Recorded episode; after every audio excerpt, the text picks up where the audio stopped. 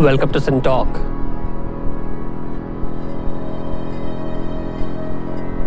The SynTalkers around the table today discuss the turns technology takes. We'll think about technology, technological change, and when and why it is abrupt. How did acoustics of 19th century become electroacoustics of the 20th century? Is technology merely a study of technique? Is war the mother of all inventions? Is the latest always the best? What role does human skill play in shaping technology? And how is it shaped by technology itself? Is technology independent? Is actual use of technology always surprising? Is new always a new combination of the old? Do we need a Darwin of machines? What kind of changes lie ahead in the next 100 to 500 years? And what will not change? We are pleased and privileged to have three SynTalkers with us here today.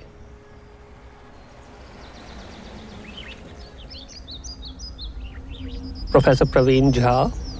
He is an economist and teaches at JNU New Delhi. Dr. Carlos Alberto Scolari. He is a media researcher and is from Pompeu Fabra University in Barcelona. And Dr. Roland Wittje. He teaches history of science and technology at IIT Madras.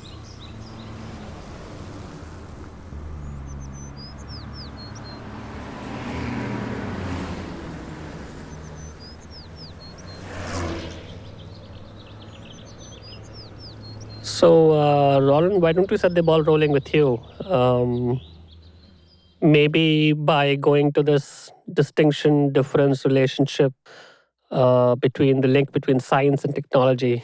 What is it? Is technology an extension of science? Is it applied science? What exactly is the link? And uh, you're a historian, so how has that idea emerged and changed over the years? Yes, yes.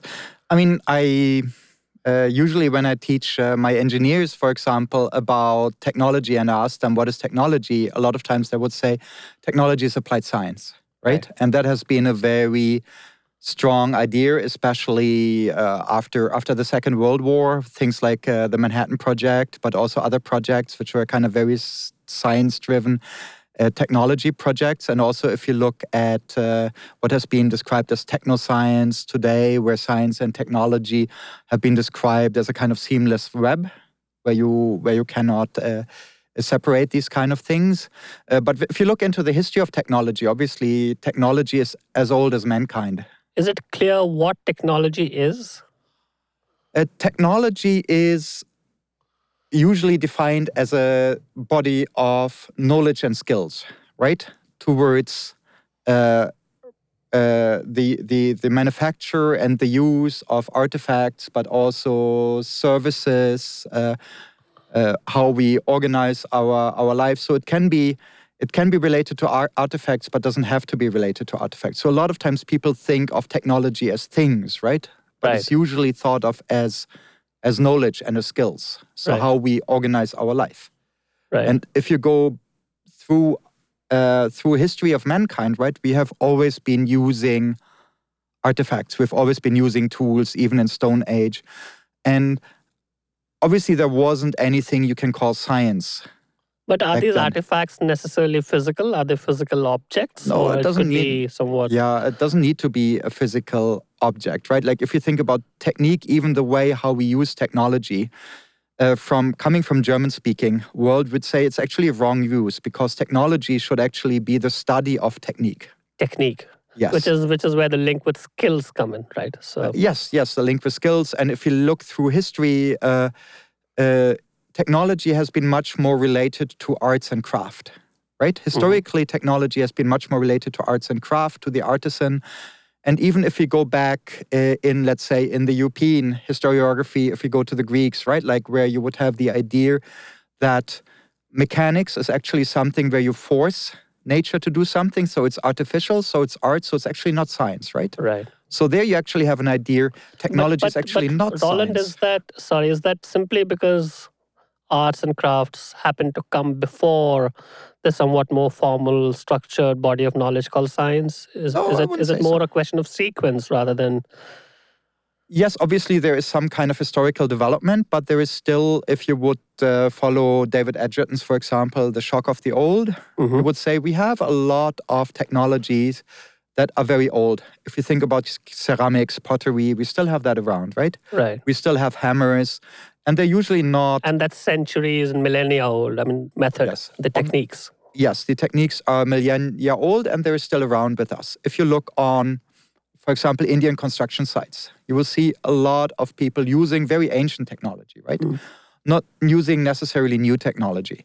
And these people are not trained by science, they're not guided by science, right? So it's much more a, a, a different uh, uh, uh, practice, different knowledge, right? Also, where you wouldn't have the same kind of separation between which you have in the idea of science, that you have this kind of abstraction and the idea that you can separate theory from practice, for example. Right. Whereas in arts and craft, it comes together. So, uh, so historically, you can say in a lot of societies, uh, it actually has been separate uh, bodies of knowledge.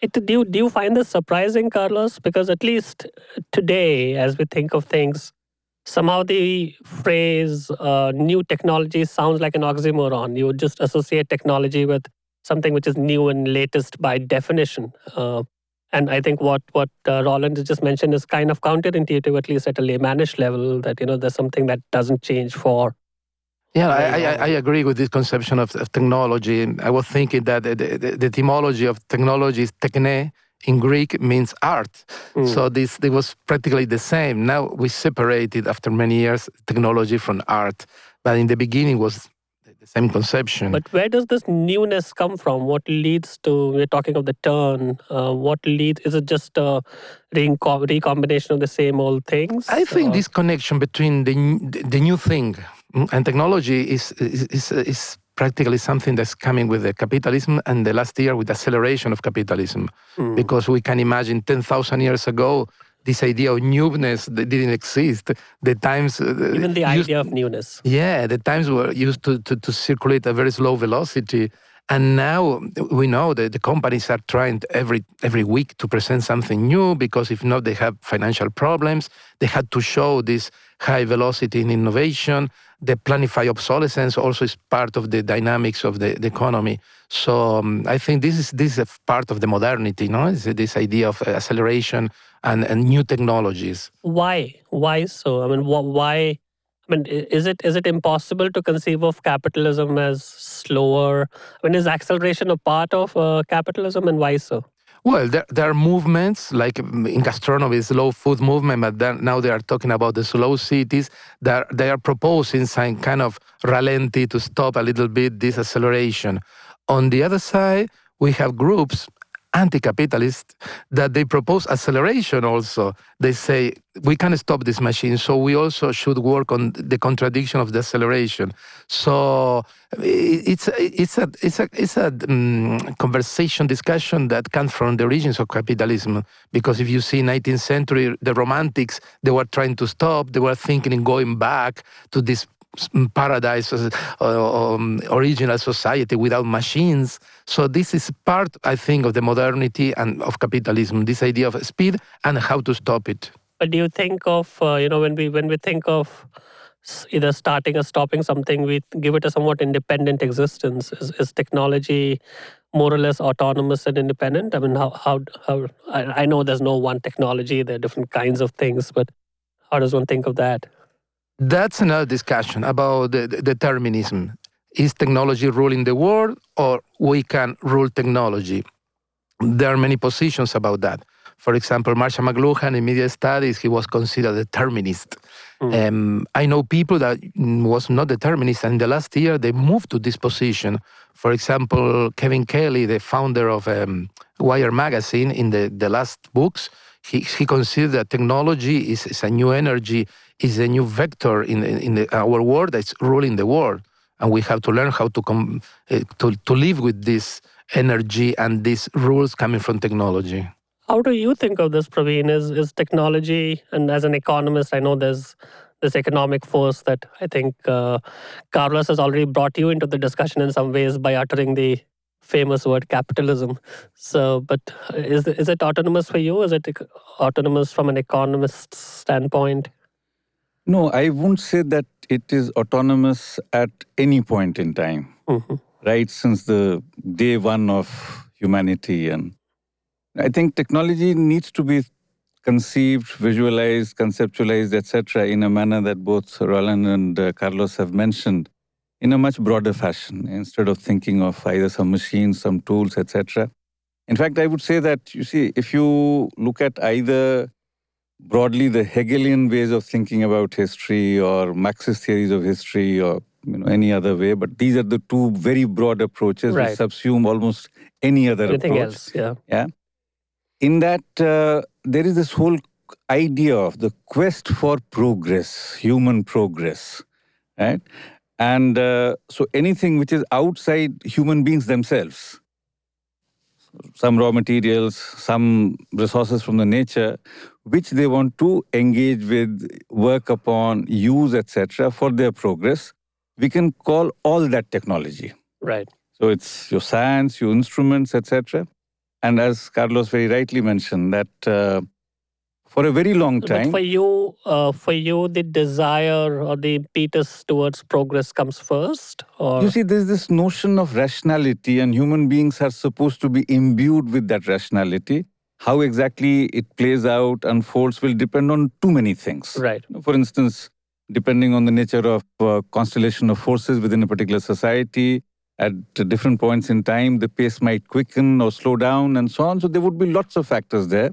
But somewhere, this idea, which works through different social groups, their engagements, their contestations, all that would be critical in shaping and determining both the content and the pace of right. progress. But for you, there is a dialectical relationship between Absolutely. both human beings and technology. Absolutely, We're influencing totally. each other. Yes, totally. So you know, I would, you know, I, I don't think uh, uh, any one of us would take this position that uh, technology, in that sense, is completely independent.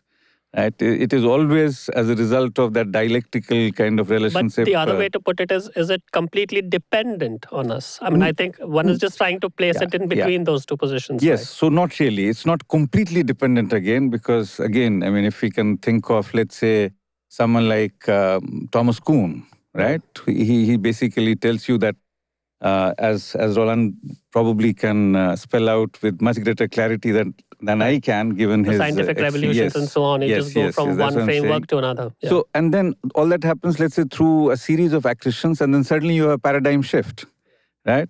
And that is something which was not planned, not controlled at all. Yeah. So, so there is that, uh, uh, let's say, an autonomy of that process also. Yeah. Uh, which needs to be recognized. You have someone like uh, for instance, who in fact says that uh, there are massive disruptions, and we don't even know that it uh, it was coming. It was on the horizon, right?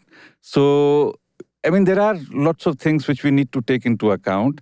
And hence, instead of thinking in terms of either complete independence or complete dependence yeah, in that relationship between uh, the humans and uh, what we have agreed to call technology, is something that we need very, very careful about. But Carlos, can technological change be caused at will? I mean, can I mean, uh, is is there a way in which one can say that you know there's change around the corner? I mean, you may not know the precise time and so on, but is there a way in which one could anticipate that there shall be technological change? There are obviously laws of all kinds, no, for technological change. Yeah, I, I was I was thinking because I, I introduced the, the discourse about capitalism, but if you see in the Soviet Union, they had they shared the same values: progress, linear application of technology, um, and modernity, and machines. So it's not only a problem of capitalism; it's more a problem of modernity and this conception of history. Um, I think that's that's the, we share that in capitalism and, and, and communism. They share the same values in, in this in this level. Interesting. And uh, as as where does economics come into the way you think about things, Praveen? When See, the- this is where what was pointed out earlier. You know, this like where's the market? yes, the transition to capitalism Hmm. is something which then marks a very decisive break in terms of that relationship between human beings and technology. Basically, because this is the first system which is almost entirely driven by production of exchange value. Right. Earlier systems were largely driven by production for use value. Yeah. Exchange was always there, but then that was not the primary mover of how things will shape and change and so on. Now that makes it, you know, a dramatically different kind of conjuncture that we are talking about. And within that, you know, again we can think of varieties of capitalism. And obviously, use value and exchange value are very different kinds of. Uh, absolutely, absolutely. So the so the kinds of technology that would accelerate would also be very different. No? Absolutely, totally. You know, about uh, some three months ago, I was at a conference in Berlin where uh, someone who works on uh, textiles and history of textiles and works with some very well-known firms and so on. As he put it, now we have 52 fashion seasons every year. Earlier, we used to have maybe four or two or whatever. Right? th- there are there are thousands of micro fashions, by the way. so, so it, things yes. change from the morning to the evening. Exactly. So, so, so now, why is that happening? Yeah. Now, this is, you see, this has so much to do with this massive drive for accumulation. Uh, if you don't do it, you're out, you're finished, you're gone. I think the intellectual difficulty I have with this Mm. is that it seems like you can just keep accelerating and it would keep giving way. Is there a limit to this? Is there a limit to how many fashion cycles there can be? Is there a limit to how fast things can be? Obviously, there are you run into natural laws and so on. But when it's talking of economic forces, yes, but you know, as uh, you know, you in a sense corrected me. I, I mentioned only 52 weeks, but you actually said it, it's much more than that. Right. right? So, in a sense, you see, the limit is not given. Right. And it may well be the case that the system, in very fundamental ways, gets into huge challenges and huge problems precisely because it is doing that. I mean, do we have to think of technology in evolutionary terms? Because you know, nobody would say that evolution has stopped in 2018 or 2075. It has this self-generating nature. Um, so I know, know- you mentioned Hegelian a while ago. Yeah, yeah, yeah. No, no, but I think- quickly. I think um, a more appropriate way would be dialectical instead of saying evolutionary. Sure. right? And you know, evolution sometimes is interpreted in a simple fashion as if you know you're on some path of, let's say, progress or unidirectional or whatever, right? But uh, here you could actually even think in terms of multiple trajectories and uh, you know revisiting the old and so on and so forth. So there are lots of things which are which become important. Where are you Carlos was giving some examples. Well, uh, Darwin's published The Origin of Species in 1859, and Karl Marx in Das Kapital, he talked about Darwin. He said we need a Darwin of machines. In that sense, we need someone to tell the story of the evolution of machines. I agree that um, technological evolution is different from um, biological evolution. Biological evolution, we know Darwin found these trees, bifurcations in the evolution of uh, organic species. And I think that technological evolution is a network. Huh? In- It's a in- network. It's a network, yes, because mm, you can cross an elephant with a rhinoceros, for example, or a dog.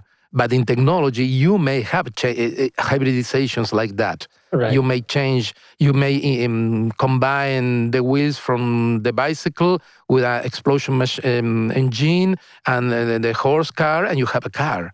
Mm? And you combine different elements and you create an airplane. And now we have cars and airplanes combining and drones also. So um, that's impossible in, in, in, in the organic field. But in technology, we, we may have many of these combinations. You think the degrees of freedom are potentially larger, even if the modality of growth is similar? Yeah, I think that is is is is incredible in the field of technology. You um, see a smartphone.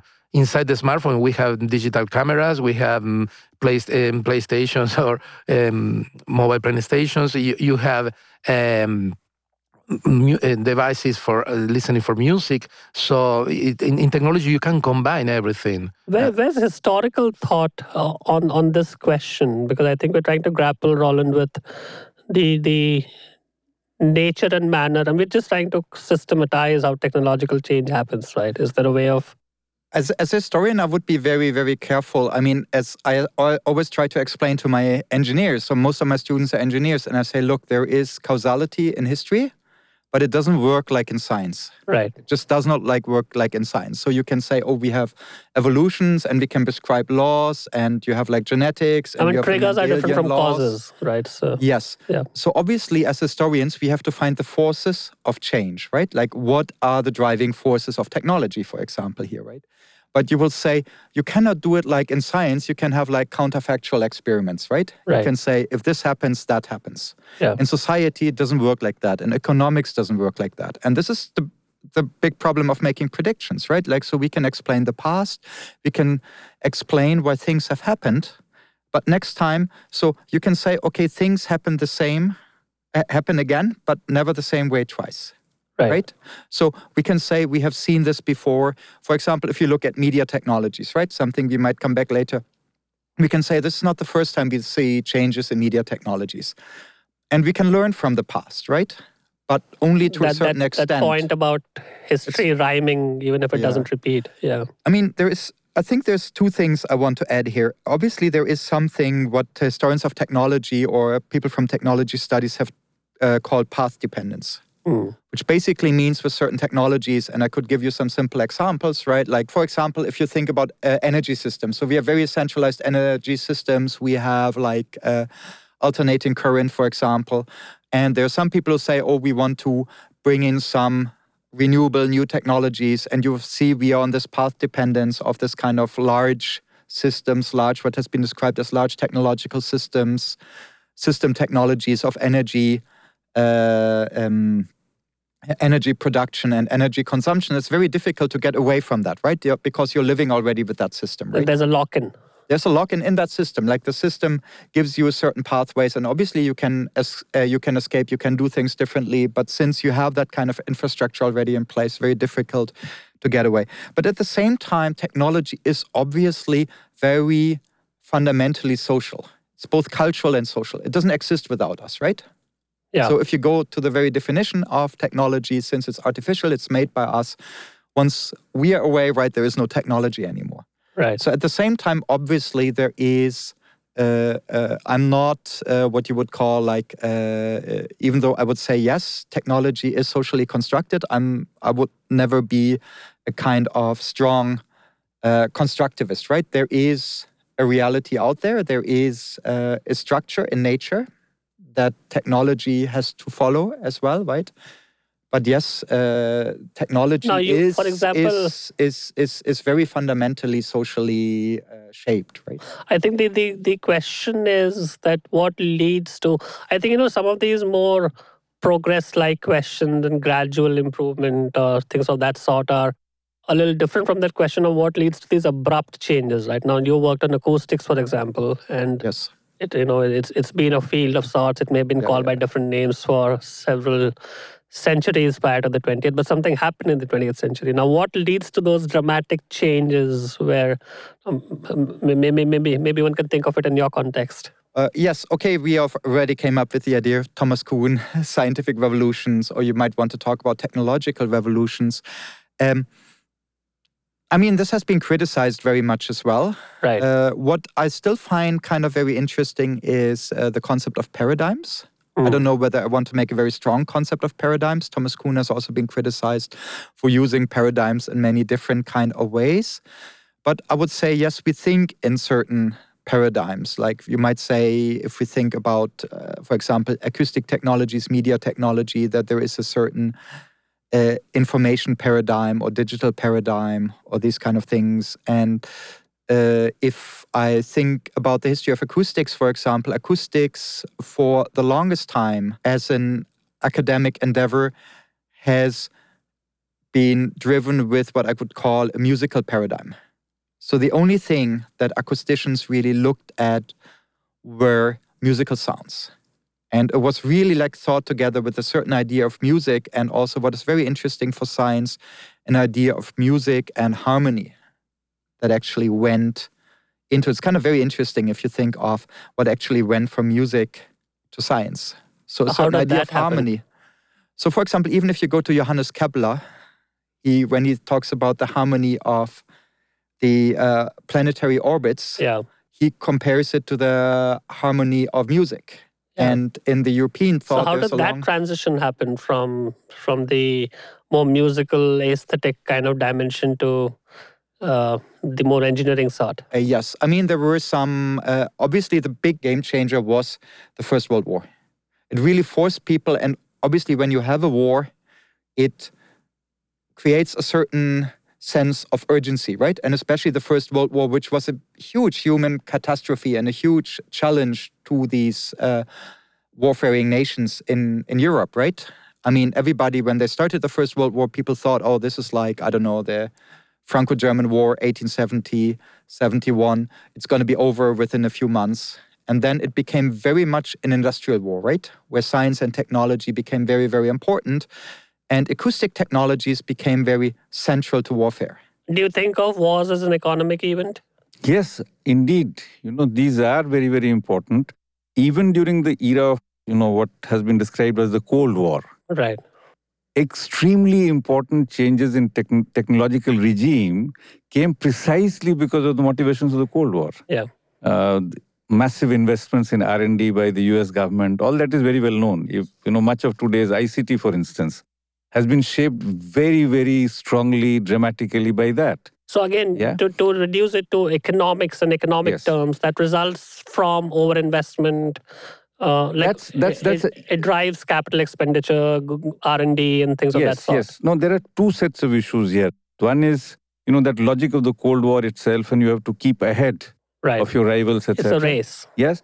The second was uh, basically the military industrial complex becoming extremely important in maintaining the momentum of capitalism. So it has a strategic. Yes. Uh, so that's a that, you know exactly you know, no, that's a somewhat different sort of uh, uh, let's say impulse or motivation if you like. Yeah. So uh, just to give you one figure, if uh, we take out this military industrial complex from the uh, US and its role in generating em- employment, 1970s unemployment in US would have been substantially higher than what it was during the Great Depression. right. So you- Right. you, can see the role of it, the power of it, you know, the uh, significance of it, so to say. So, in a sense, and this connects very well with what uh, Carlos and Roland have uh, been also talking about. You know, how do you connect it with the larger drivers of, you know, technology, etc., by locating it in the system as a whole? But So there must social- is, is there is there is that generation of some kind of surplus value? There must be, right? It's not Sure, sure, sure. You see, capitalism, at least from one perspective, is basically about surplus value. yeah. right? The others will say, all right, it is giving you higher growth and more rent and so on and so forth. But fundamentally, they're talking of the same thing. Right. Yeah. One portrays it as a very good thing. The other, of course, says that along with the good, there is so much terrible which is happening simultaneously. Right. so, you know, that's how we need to understand it. Yeah, but most of the technologies we're using every day come from the 60s, 70s. We are talking about GPS, for example. It was developed for the missiles and virtual reality, video games. The first experiments came from the 60s. Graphic interface, um, well, many interaction devices. So they were initially developed for, for military purposes. I think the thing seems to be that just the pure scientific impulse doesn't seem to be enough of a drive to to lead to this kind of large scale adoption and so on, right? It, it, it looks like somehow the sovereign state or somebody steps in. It's either just a requirement for capital, it, it mobilizes people, it's things of that sort. Because obviously, I mean, human curiosity, scientific spirit, all of that has always been there, no? But when one thinks of the initial scientific revolution, um, Roland, the, the one 350 years ago, was that led by or triggered by some kind of a war? No, right? That was just just human spirit and so on. Something. Okay, the first thing is uh, one of my favorite books uh, about the scientific revolution is written by Steven Shapin, and the book starts uh, There was no scientific revolution, and this is a book about it, which is very much the discourse where the discourse still is, uh, especially if you look on a global scale, whether you want, really want to describe this as a revolution. So you the early modern times, but label. yeah, but obviously things changed in the early modern times, and especially in Europe. I would say there is a lot of very interesting developments, and historians have made uh, uh, strong claims about that. Uh, one is especially if you look at Northern Europe, is the advent of Protestantism. So it's actually very interesting. It's a religious change, right? Like which led to a lot of new shaping, new uh, new shaping, new thinking. So Robert Merton, for example, he wrote about uh, uh, Protestantism and uh, the rise of science in uh, in Great Britain, right? And there was certainly something there. Obviously, if you go to Italy, to Spain, uh, you would have to look at uh, the voyages of discovery. So, kind of Europe venturing out. There are several things. Obviously, there was uh, this kind of transition. Boris Hessen has, uh, there's a Hessen thesis. Boris Hessen, uh, a Soviet scientist who has written about the uh, the social and economic foundations of the scientific revolution. So, what were kind of the economic changes again, right? Like you had this transition from feudalism uh, away. So you have kind of economic situations which are different. So there was a lot of kind of things changing in Europe, which kind of created space for this kind of thinking about progress. Like the in, the uh, industrial revolution, which came shortly after uh, what we call uh, the scientific revolution. And the industrial revolution is probably more, we have more rights to say that that was really a revolution, which was actually not science driven, but it was Right. really driven by a new way of production, new way of economic thinking that finally then uh, linked up scientific thinking with, uh, uh, with technology, right? And uh, created a kind of ideology of basing uh, technology on scientific discoveries. Uh, we can go to, uh, in Britain, we can go to Francis Bacon, uh, for example, who's going to be Yeah. very, that science uh, ought to be useful, right? Which was kind of a new way of thinking about science, right? That science ought to be useful. And uh, that really created uh, a situation, right, where uh, science became much more important. Uh, we can talk about Galileo Galilei, for example, where you really have, I talked about earlier, um, technology be linked with art. So mechanics was seen as art and not as science. But with somebody like Yeah, Galileo Galilei, suddenly mechanics, there's a link between the perfect celestial mechanics and terrestrial and mechanics. the and and and the, the you can say the mechanics of the court of the court engineer like Galilei who was working for the Medici who was also kind of again military wasn't important he worked on ballistics for example right Does where are you on this use question, Carlos? Do you think use precedes? Uh, I mean, where are you on pure science? On this just curiosity-driven progress of science, uh, do you think that itself can lead to technological change? Has it? I mean, from a it's one dimension.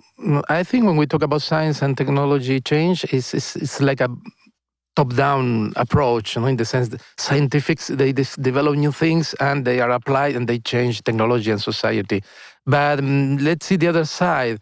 Um, maybe the first one is the strategic side. This would be the tactic side when people use this technology, redesign them.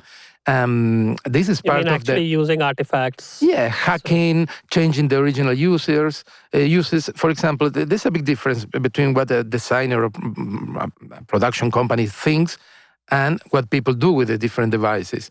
And this is part of the dialectical process.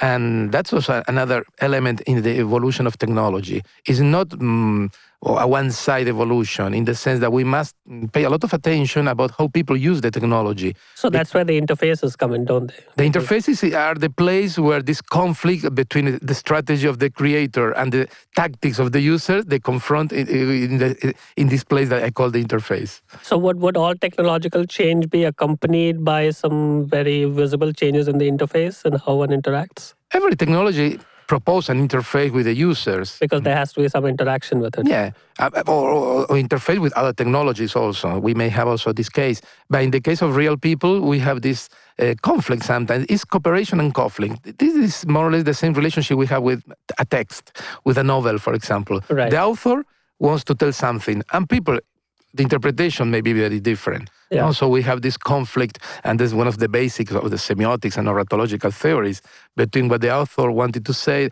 and what people read and they interpret. I think the same model may be applied to technology. You know, There's a gap between what the engineering they're thinking about the technology and how people use that. And when discover that people is using the technology in a different way, they redesign the technology to adapt to them because they are the clients. So this So part of the is- dialectical game in technology evolution. So that is some kind of an error or an accident that leads to changes in the future. There may be also accidents, and breakdowns of the system. There are different situations. And would you say that technological change or technological artifacts have an intrinsic tendency? Now, I know the word tendency is a little problematic, and all of you will correct me on that, but does it have te- a tendency to variegate? Does it have a tendency to create more variety over time? I mean, there, there are obviously things which converge, you know, things become more and more like each other. And there seem to be artifacts and objects and technologies which have this divergence kind of pattern where there are more. Well, more we have types of things. divergence. Yeah, we have different mm, varieties uh, of elements, and sometimes, well, we talk about this this path. No, for example, in, in the in the energy, and the, in the, in the in 19th century was steam. Then we have electricity. Now we have this digital energy. We can say is changing everything. Um, but yes, the tendency is to have a variety of things. Maybe they don't work, so uh, one of them survives. We can apply always the, the, the evolution is the metaphor here. But Is the there a way evolution, of the- thinking about this question, Praveen? Are there other e- economic systems or kinds of objects and goods and commodities? Now, commodities will obviously be somewhat more convergent, but is there a way of saying what has a tendency to proliferate and become more of? Where are more varieties found and where is lesser variety found? Is there a way of thinking about that from an economic standpoint? No, variety with respect to what? Variety with respect to just just how things look and what they are and the, the, the No, range that, of that is one of the strongest selling points of capitalism. right. So, in that sense, you see, it has to sort of tell everyone that look, this is something which is very novel. So called product differentiation in multiple ways Right. is something which is central to the logic of it, right? So, in that sense, you see, I think a great deal of what we are uh, talking about, thinking about with respect to technology and uh, the rest of it, uh, needs to be thought through in terms of, let's say, two broad systemic senses. Mhm. One is capitalism and what it does, how does it interact, and so on and so forth. What is what are its basic impulses, basic logic, and so on. And then you have the pre-capitalist systems, where again we had uh, sometimes uh, very spectacular sort of developments and changes in technology. But I think just But- staying, just taking on this Hmm. point, Praveen, I think we discussed a little while ago about this reflexive or dialectical relationship Yes. between human beings and technology. Now, surely I know you uh, utter the word rationality somewhere, and maybe we are rational sometimes, and maybe we're not. But surely, if there is just cosmetic changes to how things are, and then not terribly fundamental difference, then it should be caught in the long run, right? I mean, users and human beings shouldn't really place that much value for cosmetic changes but that uh, I think I would leave that to the historian of science to enlighten us a little more on this. I'm, I'm not very sure about that. yeah Without going, obviously, this doesn't really fall in my uh, my field of expertise. But I don't know. I mean, like if you see in the variety of fashion or automobile models or whatever, right? I think there is a certain uh, sales strategy, but I don't think there is only one. I think the problem is also to reduce it like to kind of one theory that explains everything, right? Yeah. Certain technologies might follow different kind of paths, right? no sure sure sure but is the, does it change the nature of skills that human beings have I would imagine so, uh, because each technology is also working on the human beings, right? In in, in that sense, I mean, for instance, uh, our our children, uh, you know, the generation of our children, you know, my daughter and uh, Sure. that generation has a very different kind of you know relationship with technology than I have. right Yeah, and that has then also resulted in very significant changes. Um, a great deal of it, which which probably we don't even comprehend fully, right? So yes, so I think uh, the answer to your question is yes, indeed. That's that is how I would look at so it. So there's a de-skilling of a certain kind but maybe also skilling of a certain kind You- yes, you- you- yes, indeed. just- I mean, you know, if you if you go by uh, where there's technology there's skill so you just develop different no, but kinds of skills. simultaneously, you, Yeah. you also, if you if you go by Braverman's account, Right. you know, Harry Braverman and his, uh, you know, labor and monopoly capital, for instance, where uh, his basic critique of this Fordist, Taylorist kind of technological regime is that it is a massive de-skilling kind of, you know, paradigm or enterprise or whatever. But is that because it r- marginalizes the role of human beings and human agency and the worker, and more and more work is done by no they reduce it reduces them into cogs in a very large machine. Right? So on on, on this you know for instance uh, adam smith had one way of thinking about it. He Right. thought that division of labor is a fantastic thing and creates all kinds of possibilities although he himself in the wealth of nations also critiques it. Right. right? But you know his dominant thing was that division of labor and you know it, it can be very enriching and so on and so forth. Yeah? On the other hand there are others who tell you that look this actually is making us more and more stupid There are Yes. historical instances where uh, technology has been used to break the power of craftsmen, for example, right? In order to produce things on an industrial scale. I mean, a very good example going to something very different is like food technology and McDonald's, right? Right. Where you really have workers that don't have to be cooks anymore, Yeah. right? They don't have to be cooks anymore, and you can employ whoever, you can lay them off whenever you don't have unions, you don't have uh, guild associations, and these kind of Yeah. things. And so workers are made like cogs. So workers are made machines in some shape. And sometimes that is uh, purposefully done. But obviously, we have, I would always say, we as a society have the power to change Exactly. technology, to shape technology. And each and every person does.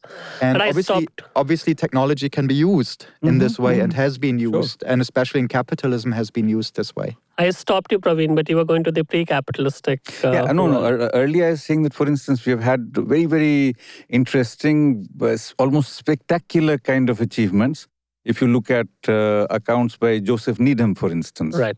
of uh, the- China and yeah, so on. China, the Arabic world, and etc. And you know, sort of very very impressive achievements, but not in the service of trade and uh, uh, you know exchange value and so on and so forth.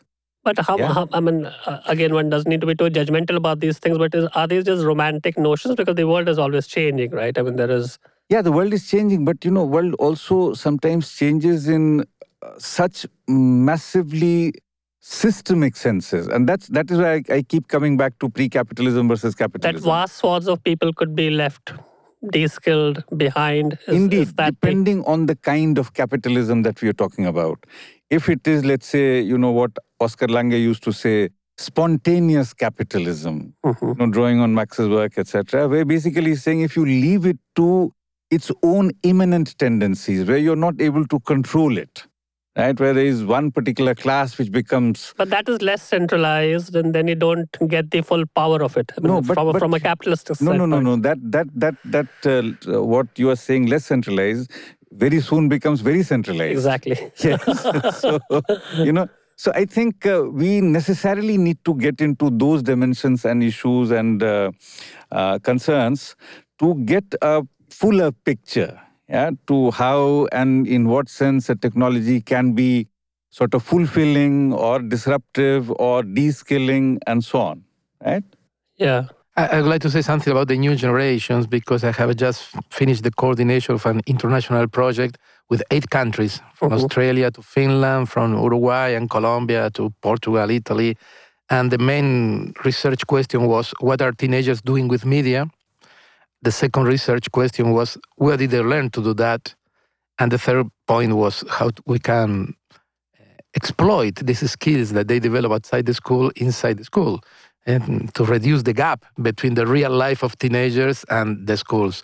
Um, well, we discovered that a huge amount of skills uh, regarding me- media production, um, regarding media management, content management, creation of the own identity, narrative skills. mm. Uh, We don't believe in the mythology of the digital natives. These skills are distributed in a very, very mm, different topography. eh, that We need to democratize that. But it's incredible mm, to find young people doing many things, and they learn to do that outside the school. And these are so these are self-taught. These are how do they learn it?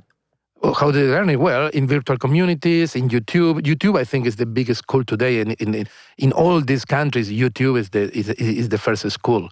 But not only for teenagers, or also for adult people. When we when you need to do something at home or or something in your car or a bicycle, you go to YouTube. We found teenagers, they don't use Google. They use YouTube as a search engine. When Yeah. they are looking for something, they go to YouTube. It's a, it's a kind of visual search. And then, for example, in video games, there are huge communities exchanging information, how to play. And what's fascinating of video games is that now we have teams, international teams of teenagers. And maybe one is in, in, in Spain, the other one is in Finland, and they are playing against the Russian guys. And they organize, they also use YouTube, WhatsApp to coordinate because they are playing this um, uh, war games online and, and you have to coordinate with your partners to, to beat the, the other ones.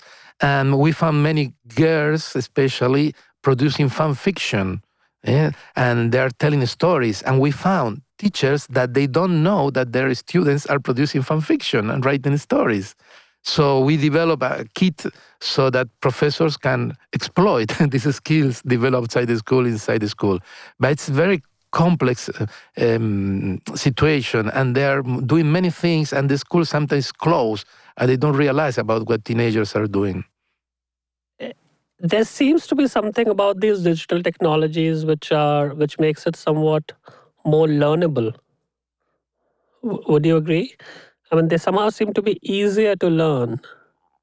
Yeah th- th- i think that the big um, change was in the 80s with the arrival of graphic interfaces before that computers were only for specialists for technicians right with alphanumeric interfaces the um, and because of the arrival of Macintosh and Windows, where we have the graphic interface, I think that was a big step into the democratization of digital technologies.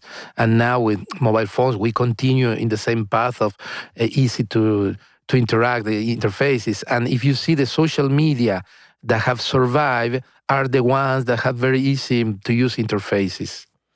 so as you as you as you think of some of these situations carlos what does not change because at, at least all your descriptions are of changes and new things and so on but is there is there something which is somewhat resilient is there something which does not change despite change in interfaces despite change in technology I think that everything's changing, but at different velocities, maybe. But for example, the, the interaction grammar, how do we interact with icons, has been more or less the same in the PC for the last 30, 40 years, more or less. Since the arrival of the Macintosh, the, the interaction with the computer, the personal computer, hasn't changed. Mm, We have in the mobile devices, they have introduced new movements, but if you, the, the, the interaction with the PC is more or less the same. You have the click, double click, uh, drag and drop. This this basic grammar is still the same.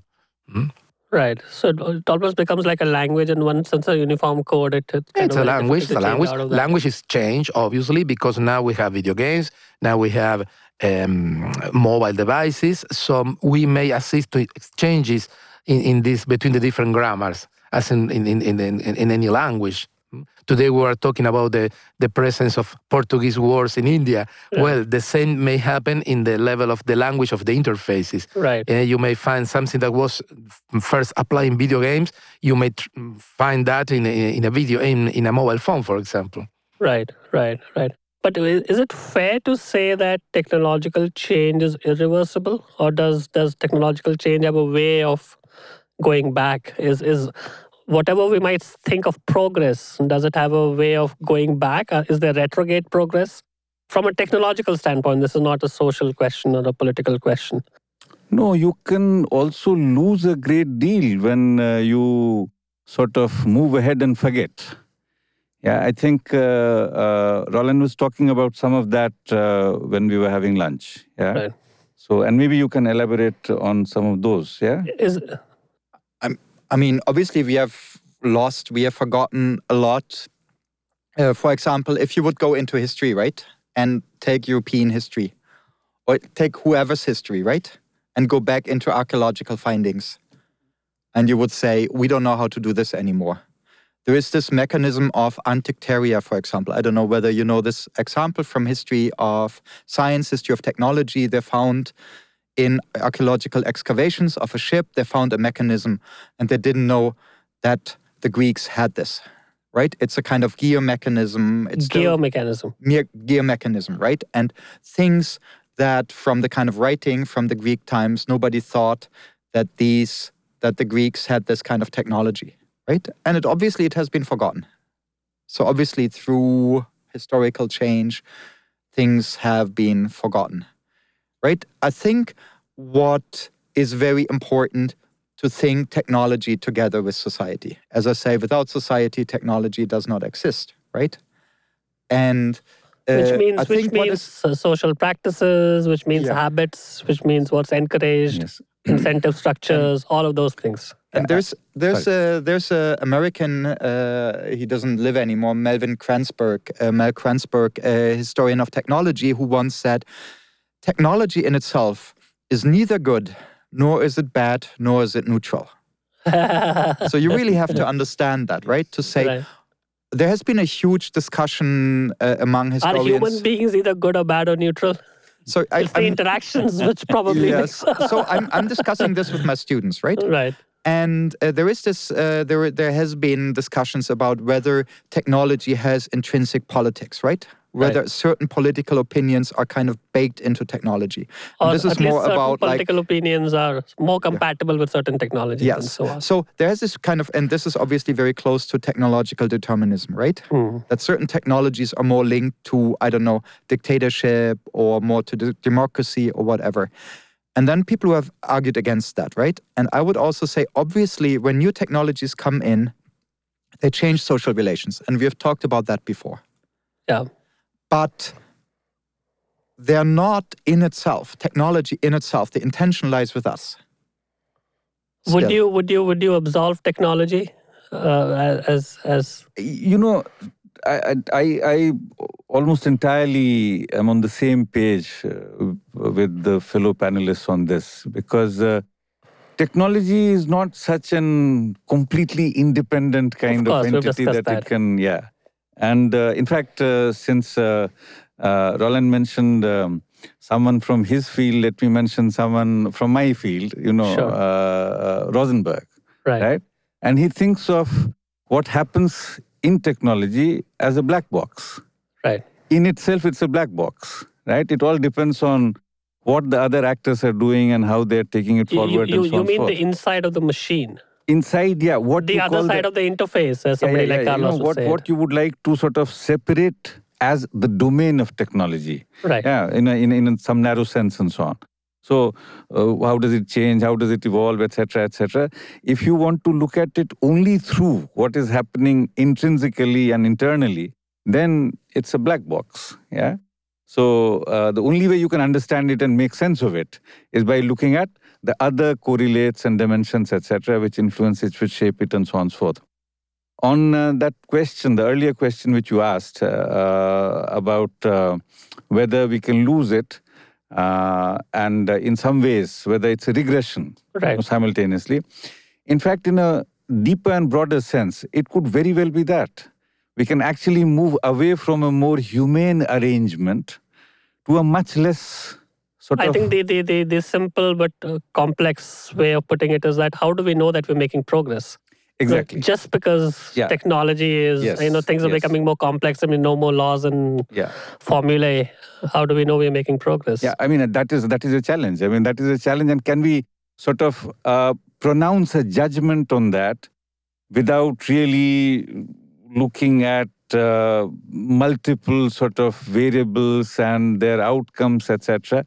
I would say it would be very simplistic to pronounce a judgment just like that. that Would you would would there would there be technologies that we should be anxious about? Now, whether or not there are You things which are positive, negative, neutral, but Okay. you know there are there are combustible combinations, right? No, I no, mean, but are- then you see, this is true of again. You know, there are always many sides to it. Uh, Carlos was talking about how, in many ways, the modern technology has been fantastic and very good, and you know, Sure. various dimensions and so on. Two days ago, uh, the boss of Apple, Tim Cook, right, uh, in one of his addresses, and which was reported in in the Indian media, where he, in fact, quotes uh, uh, Justice um, Brandeis, 18, 1890, you know, when, in fact, in one of the judgments, He's talking about how uh, uh, sort of the rumor becomes not only the gossip, but actually becomes a trade, which can then harm you. And now he's referring to how the modern technology is being used or what comes with it is being to used amplify and propagate very fast. all that and also you know it is sort of that that whole information as, as he says sometimes intentionally uh, sort of personal information is being used against us right so you're gaining but then simultaneously there is something which is extremely worrisome about it now uh, now now now the the the counterforce against things of this nature do they have to be policies and ethics and things of that sort or can technology itself take care of things Now, technology on itself you know in itself can never take care of it no, but I I, co- I this is a completely question for agree. carlos Now we need, um, obviously, we need the, the intervention. In, in, in the sense, Europe is moving very slow, but it's moving in this direction to, to, to try to stop, to limit the action of these big information companies and social media. And on the other side, I think I believe a lot in media literacy. The, in in schools, we um, it's good that our teenagers are learning outside the school, but in, in, in the people who participate in this project, we agree with many other people that we don't have to let everything to informal learning. We should introduce that inside the formal learning system, and that's media literacy. Uh, we, we should teach our young people and adults how to use these devices and how they work. Mm? In, in the traditional media literacy, it was typical to show a student how a newspaper was to produce a newspaper, because the best way to teach how does a newspaper work is to produce a newspaper. Now, maybe a blog in, in, in the new situation, but I think we, we should work on that inside the school. It should be part of the curriculum of the schools, how to use new media, how to move in social media, uh, how to manage the identity, uh, privacy, for example. yeah but you know media is just a certain kind of technology right there are different kinds of technology yeah. I mean, we have very good examples for technologies which are very threatening the very existence of humankind, right? Like in the Cold War, we had nuclear technology, right? Like, and we were at the brink of a global nuclear nuclear hot war, right? Like where we could actually extinguish uh, all humankind, right? That was really a very, very probable scenario if you look at uh, the situation of the Cuban Missile Crisis, for example, right? Where this almost happened. So obviously, nuclear technology is one of these technologies where you can say there is an immediate danger because it gives you so much power, but there's also so many dangers involved with nuclear technology. If you think about accidents, if you think about about waste, if you think about like the the nuclear disasters of Chernobyl, Chernobyl and Fukushima.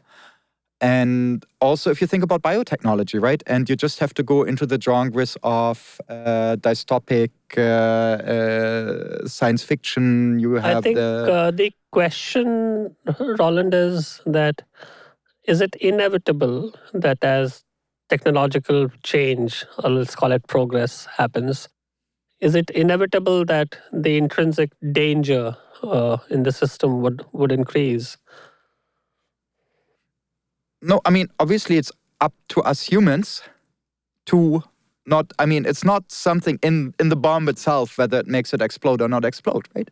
So it's obviously uh, our responsibility. I mean, with technology comes a very large uh, responsibility as well, right? No, because once you know nuclear science, you know nuclear science. Once Yes. you know how to make nuclear bomb, you know how to make nuclear bomb. Now, maybe this gear technology of the ancient Greeks or whatever was forgotten. Now, if you fast forward like 5,000 years, is there a chance that we'll somehow just forget how nuclear bombs are made? Because it has very crazy strategic value, right? I think we've spoken about how wars have led to changes and things of that sort. So it has strategic value in a very, at, at many levels in the stack. And it's not like a somewhat innocent thing that has been thankfully forgotten or sor- sorrily forgotten. I mean, to a certain extent, we have we can say we have lived. Okay, there was a lot of. Uh, then people would say, "Oh, look at the uh, nuclear weapons. They have actually brought us so many peaceful years." Obviously, we know there have been all these uh, proxy wars. There have been a lot of wars in Asia, in Latin America. So that hasn't really been true. But we have to say, so far, we have actually managed to live without uh, without uh, going into into a, a nuclear war. Right, like these nuclear weapons are still around with us the sense of urgency is not that much there anymore, right? Like if you look at dystopic movies uh, these days, like if you would go back to the 60s, 70s, 80s, a lot of them were about uh, global nuclear war, right? Uh, today, they're more about biotechnology, they're about uh, artificial intelligence, these kind of things. So it's not as much in our mind, but obviously the nuclear weapons are still with us. So, what exactly is the safeguard, Praveen? I mean, one one is to, and you know, this is not about nuclear bombs. I think it's Mm-hmm, uh, that's a very specific thing. I mean, is it is it is it just our good nature and the survival instinct in us as a human race, or No, I'm not very sure of that Hmm. because, uh, as uh, Roland was mentioning, we we came could accidentally trip a bomb and to, kill ourselves? Yeah. Yeah, we came pretty close to it. Uh, no, I think uh, you see one dimension which probably needs to be put on the front burner in this discussion with respect to this is uh, to what extent it is amenable to easy control and regulation Yeah. or otherwise. Yeah. Uh, you see, if there is the possibility of this being something pretty negative for the society, and it is something which can be used very easily by anyone, right? Yeah. that obviously opens up a huge challenge. Yeah. Uh, so there are, I think, issues of uh, you know the nature of technology, how amenable it is to control, and so on. So in a way, these political structures, only one person being able to pull the bomb off, those, those are safeguards of another kind, right? I mean, you you just hope that somebody on sane has floated to the top. And right but yeah yeah yeah that, that- that- that's but but but but on the other hand suppose you know it is something which can be easily stolen you can easily figure it out right? Suppose we are talking of such destructive technologies and so on right? In the past for instance sometimes we have used it for terrible purposes by using very simple things you know blankets infected with smallpox right? Killing thousands of people. So we can sort of um, you know essentially what I'm drawing our attention to is this fact of the ease or difficulty in terms of the ability to sort of you to know even configure this yes this thing together. yes And yes, there, yes. there is there is such a thing as complex technology. It's probably not straightforward to make a nuclear bomb on your tabletop, and that that. So what's the future? Why don't we think about that for the last five minutes? What's the future? Where is all of this headed? I think we've touched upon some social, cultural, economic Yes. forces, the but future to my mind is at the end of the day the society must be in command of the technology the economy etc right and uh, which is where uh, the challenges are huge so it's that embeddedness point? That Yes, the, yes, the yeah, economy is within the society. Exactly. Whether, you know, Karl Polanyi's Polanyi, famous expression and so on. So, uh, and by all accounts, But the last, I, I, that that, that Sorry. sounds nice and so on. Is it? Is it? I mean, is it possible? we have had it in the past. It's not the case that, you know, this is something which is uh, just But uh, this some is a kind of future question, and things Yeah, change. so, so, so things change, but things can change again. So the question is, how do we make things move in a different direction? Uh, it is a challenge. Nobody would uh, deny that. I mean, but but on the other hand, I mean, uh, that is the only sane kind of uh, journey we can visualize, at least for all those who are engaging with these questions. But somehow the assumption in this statement, Praveen, is that technology might have a tendency to go crazy, but society doesn't now. That, you know, I, I think. No, I'm not implying that. Of course, you see, uh, certain kinds of uh, social conjunctures are and can be obviously very, very crazy. Uh, who knows uh, if uh, Sure. uh, in Brazil Brazilian election today we have an outcome which might be very close to disaster. But then that is the choice of the society, no? Right? I mean, who brought Mr. Trump? Right? So of course, and and we can think of many other such examples without naming individuals and so on.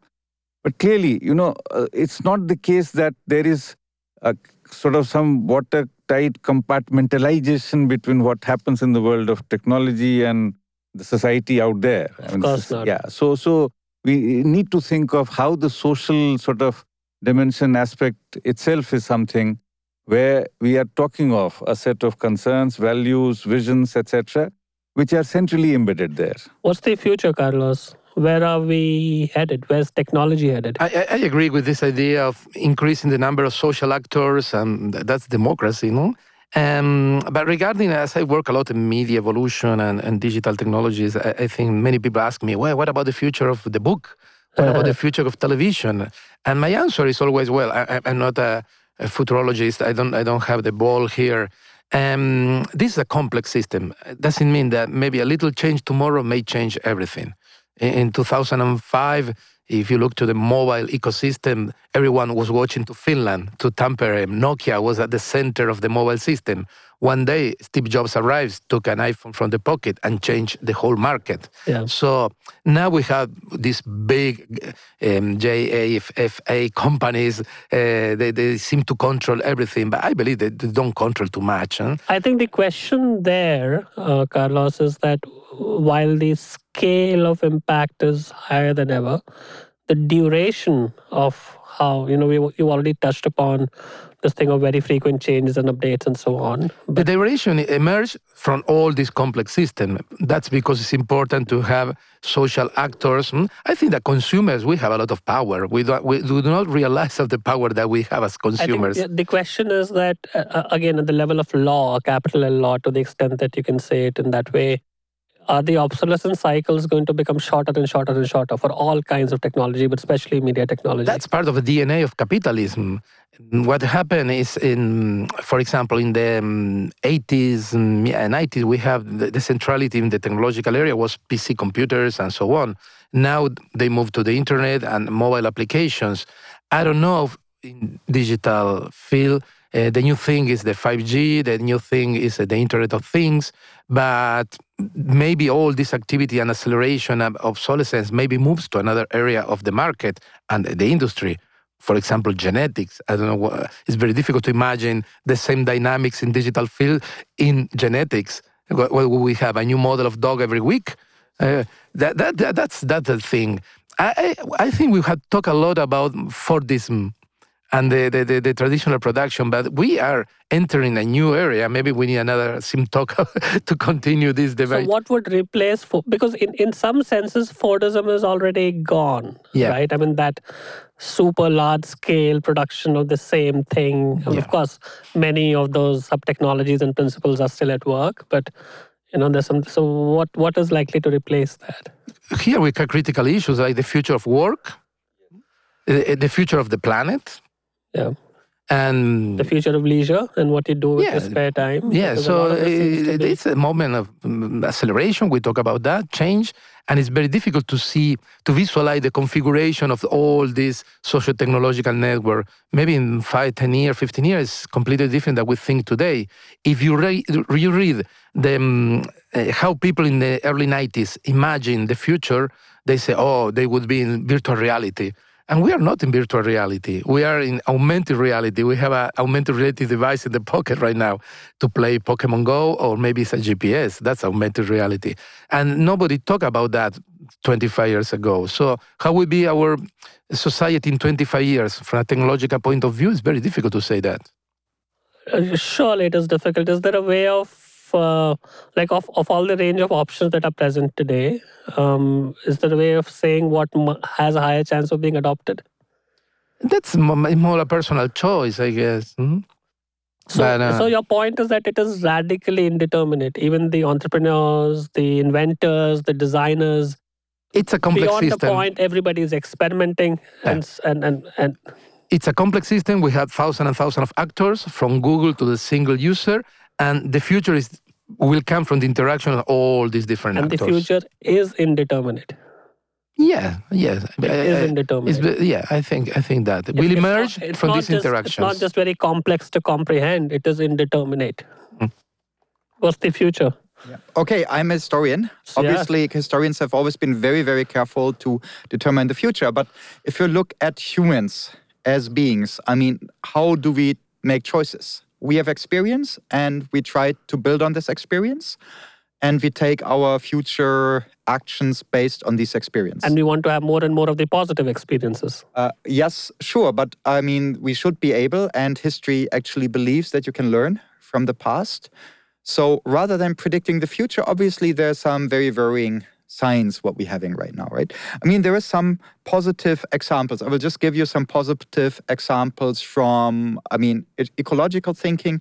At some point in the 60s and 70s, we learned that uh, certain actions we are taking are not good for the environment, right? Sure. And there have been some positive movements. Uh, I mean, for example, you had acid rain in Europe, you had forests dying, right? And everybody was saying our forest is going to be killed. So power plants have been equipped with filters. It's a technological solution. Nobody's talking about dying forests anymore. Right. If you think about the ozone hole, right? Like we've detected the problem. The problem, one of the problems we're having right now is that we have, I would say, a return, because this is not the first time we're having this, of irrational politics. And irrational politics doesn't square very well with responsible use of technology. Right. I can just say that. And we could go back to, And that's I don't know, fascist Europe, the Second World War. I would say a lot of it was driven on a very purposeful, it was like the triumph of the will, right? Right. You can do everything, right? Right. That was very much of that kind of thinking. And it brought us to a disaster with millions of dead people, right? So we have to be aware of that. And it was Is that very much likely to happen again? driven. Sorry? Because, but but here the villain is human beings. The villain is always human beings. Right? The villain is always human beings. So obviously, it's up to us, right? And we can learn from history to see that as well, right? Uh, there are examples of how you can deal responsible with technology, right? I'm also I'm very skeptical about, and you can say something about that. Uh, that about this homo economicus, right? Like we're always driven to maximize our profit. I would tell you, I would you. not. I would not sit in a university. I would not teach in a university if I would like to maximize my personal profit. I don't think that maximizing our peripheral economic uh, profit is the even the main driver of human existence, right? And we have to come back to that. So long as there's Understand that. somebody above you who's extracting a surplus, it works for that person. In fact, this precise uh, No, I- I intent of yours is working for someone, somebody Look, else. economy is part uh, there, there's this kind of idea of some kind of uh, some kind of mystical role of economy right that Yeah. there is something called economy outside of our societies economies have always been tightly controlled like Yeah. money is a human invention Yeah. Right so we have to understand that and we somehow have to as a society come back and gain control over that Yeah. rather than saying And economy Uh, is also can't do created by technology. yeah. I mean, like if you think about the idea of sustainability, obviously this comes back to the idea of sustainability. So what's the future? the future is obviously Like 100, 200 years out. what- obviously what I'm not gonna to make mind? then I would be in the business of writing science fiction, right? so if if you think about futures, obviously we think about futures in terms of sustainable futures, right? Where you would say it should be an environmental, it should be an social, and it should be an economic sustainability. I think there has been too much focus on within the economy to say, sorry, we can't be environmentally responsible because economically this is not sustainable. I think we really have to rethink this. Also, if you go back into the discourse, right? Like if you go back into the discourse, even in the 60s and 70s, if you go back to uh, to like the limits to growth, for example, which was a scientific study, right? Like this kind of predominance of the economy hasn't really been there Yeah, that much, right? So I Straightforward. think you can't keep growing at 7% or whatever, Yes, even so- any percent forever. so I think we really have to rethink this. I mean, we have to be aware that we are making our future, right? So And we are obviously, responsible. Praveen, obviously there's degrowth ahead, right, in the next 500 years, because obviously there's no such thing as growth forever. Or does one have a evolutionary hat on and say that, No, no, no. I think at some point, you know, and sooner than later, I think uh, this has to be taken very seriously. That what can be that sustainable growth or uh, uh, even maybe degrowth, because if it is indeed the case that even, let's say, 0.001% growth rate comes at the cost of your basis Survival so itself, on, yeah, yeah. then uh, of course. Uh, so yes, all these need to be taken much more seriously. Unfortunately, we are not taking these seriously. and when you think of this question, and we'll end with that, do you think of technology alongside?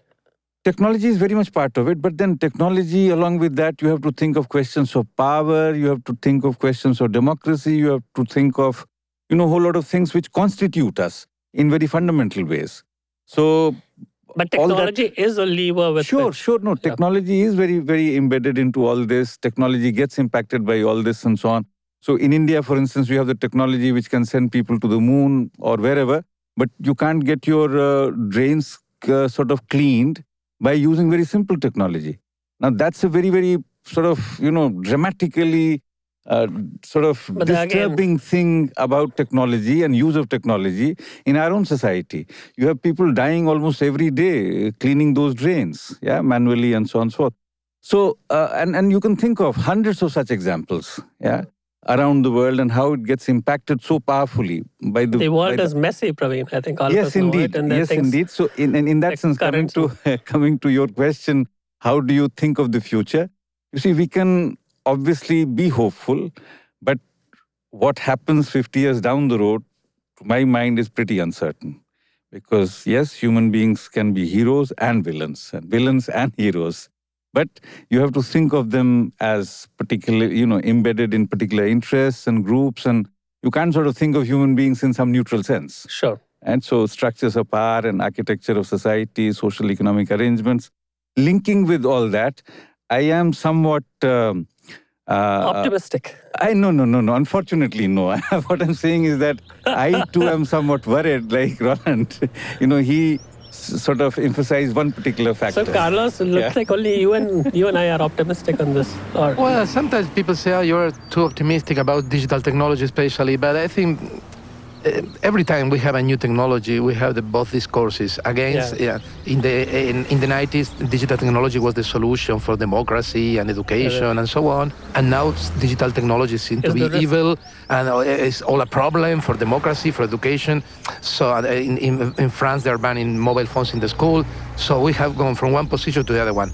We have to be dialectical. We should go beyond that, be critical. But it's the only solution because it's, it's, uh, technology will not save us. Technology will be not our, our evil. Uh, and we, we have to move in between The ball these two our court. poles. Yeah. terrific. I think that's a good note to end this on. Thanks to all of you for making it, and we look forward to having you soon again. Thank you. Thank you.